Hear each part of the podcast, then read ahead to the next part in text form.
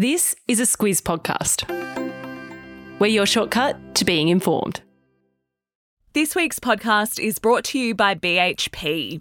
Copper is a big deal in the energy transition because it's used to make electric vehicles, wind turbines, and solar panels. When it comes to producing copper responsibly, it's happening now at BHP. Good morning, I'm Alex Ty. And I'm Claire Kimball. It's Monday, the 5th of June. In your squiz today, India's train disaster, China and the US clash, Elon Musk is in the money, and some very fancy budgies. This is your squiz today. Claire, we're getting more details about the disastrous train crash in India on Friday that has killed at least 288 people and injured 700 more. It's the country's worst rail disaster in more than two decades. Officials have had a couple of days at the scene and they've issued a preliminary report that says a signal failure is to blame for the three way train crash. Yeah, and I'm sure we'll be hearing a lot more about culpability for that crash as the days go on and they do more investigations. But what the officials are saying is that it's a passenger train that was diverted onto a track where a goods train was idling. Mm. Uh, it collided at full speed with that idle train and then it was derailed. And at the same time, a second passenger train was coming in the opposite direction. They collided and it also derailed and it's being described as the worst train disaster in India since 1995. Uh, what happened there was two trains collided near New Delhi and that killed 358 people. Now, India has a long history of train disasters, and it is a nation with a huge reliance on railways, with around 25 million train passengers per day. But rail safety in India has actually been improving in recent decades. Yeah, and that improvement in rail safety is being claimed as an achievement by Prime Minister Narendra Modi. He has overseen really big funding commitments, and reports say about $44 billion worth in improving rail infrastructure there. He's also recently pledged more support for rail infrastructure. He, of course, is preparing for a general election next year, so it's part of that campaign campaign. And over the weekend, instead of launching a new high speed train in the country, uh, Modi travelled to this train crash. And that crash has led Indian rail experts to call for a greater focus on safety as India's rail network is refreshed. While he was at the crash site, Modi also promised consequences for the crash, saying, quote, Whoever is found responsible will be given the strongest punishment. They will not be spared. China's defense minister has had an outing, Claire, and used a speech at the Shangri La dialogue to warn that a military showdown between the US and China would be, in his words, an unbearable disaster. Yeah, so the Shangri La dialogue is held in Singapore and it's Asia's biggest security summit. Prime Minister Anthony Albanese was there on Friday night and he delivered a speech. He also talked about the need for China to be good neighbours with the region. Uh, Li Shangfu is China's defence minister. He was new in the job in March, so there were a lot of eyes on him. Uh, some people said that he was quite restrained, delivering China's message that it is going to defend its interests. Others, though, say that he was pretty clear. He talked about pushing back against jackals or wolves. He said that we will face them with shotguns. Uh, that's pretty clearly targeted towards the United States and other countries uh, that they have tensions with.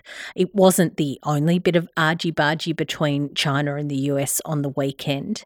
A Chinese warship came within 140 metres or so of colliding with an American destroyer that was in the Taiwan Strait. And on that near collision in the sea, China said that the US is being provocative by being there, but American officials said that they're keeping one of the world's busiest shipping lanes open.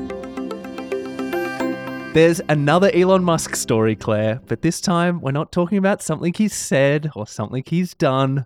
Rather, the share price of Tesla has been soaring this year. And that has turned Musk once again into the richest man in the world. Yeah, so despite spending $44 billion on Twitter, hmm. uh, during that time he also lost nearly $200 billion of his wealth over that year.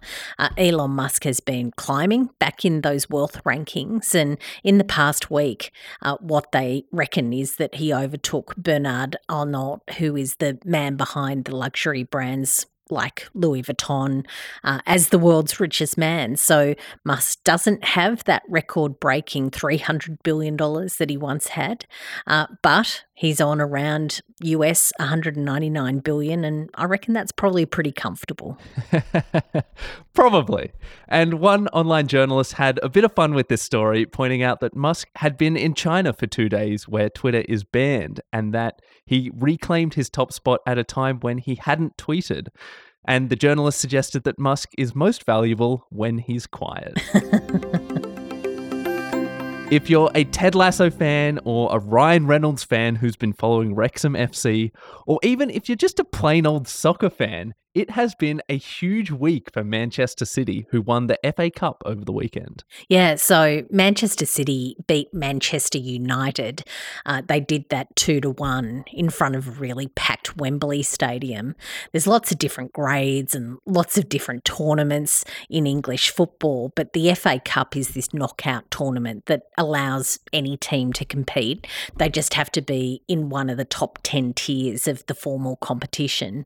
Uh, Manchester Manchester City's win puts them within striking distance of a really significant milestone because last month they also won the English Premier League, which is the tournament of the very top tier clubs.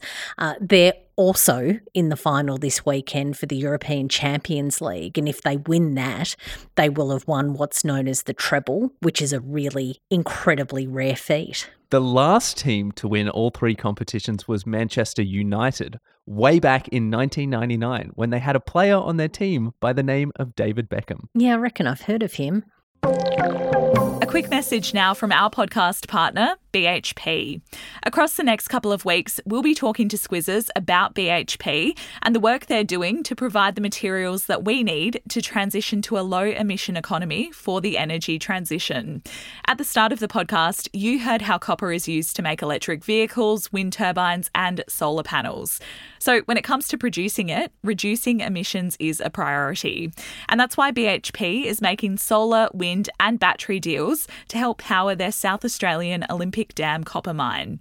It's happening now at BHP. Claire, I know you were very excited about the Australian National Budgerigar Council show to find the best budgie in Australia. It was held over the weekend, Claire. Why don't you tell us all about it? Alex, I went way too deep into this yesterday. I've watched YouTube channels, I've searched the Facebook page, I've clicked through results. Uh, it really was quite exciting what happened in Ballarat on the weekend. Uh, there was one competitor who was asked by the media to explain what makes a good budgie, mm. and he said that a good bird is a bird that stands nice on a perch at 30 degrees, 30 degrees, has a nice flow, huh? and presents himself as a showy bird. That sounds incredibly specific and fun. And if you want to get as deep as Claire into the tournament, or maybe not as deep, we will post the winners in the show notes.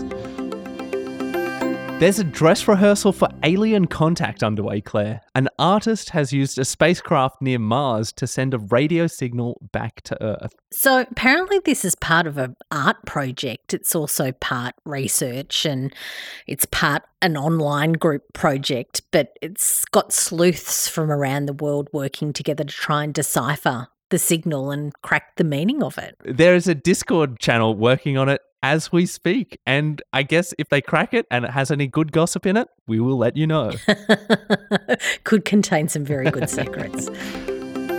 Squiz the day. If you are an Apple user, then keep your eyes peeled for Apple's Worldwide Developers Conference this week where they're expected to announce a virtual reality headset. Yeah, there's usually some good gossip out of mm. that as to what Apple is planning on doing. So that's definitely one to keep an eye on. Uh, a good one, maybe for Western Australians to look out for today. They're on a public holiday, so they've got a whole day to fill. Good for them. That's it for today. But before we go, if you get value out of the Squiz Today podcast, then your friends probably would as well. So why don't you tell them about the show? We'll thank you and they will thank you. Okay, we'll be back with you tomorrow.